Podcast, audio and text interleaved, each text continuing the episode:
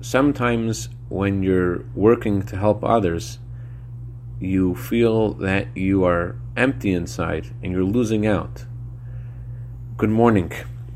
In Pirkei Avot, chapter 1, Mishnah 14, Hillel says, and the Mishnah says he would say this often if I am not for me, then who is for me?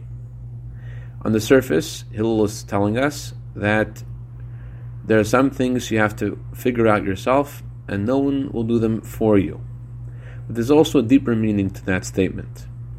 If I'm not for me, if I'm going to help others, if my interest is not from selfish, my interest is to help others, then me li, then the one who is called who, the one who is unknowable, God Himself, who is transcendent and infinite, He will be for me. He'll be close to me.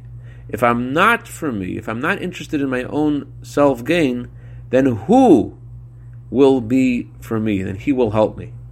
As Pirkei writes later on, that the only condition to be successful in communal work is to have shem shemayim, to do it altruistically for the sake of God.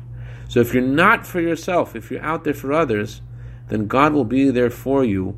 Not just it'll help you get the job done, but more, as Rebbe emphasized in many letters, that klalu prat ha what you do for others is something that, that blesses your personal life as well. There's a symbiotic relationship between what you do for others and your personal blessing. I'd like to dedicate our minute of Torah today to Alan Gompertz and to Rabbi Chaim Ezer Medal in honor of their recent birthdays. Year of bracha v'atzlacha begashmius of ruchnius. Have a wonderful day.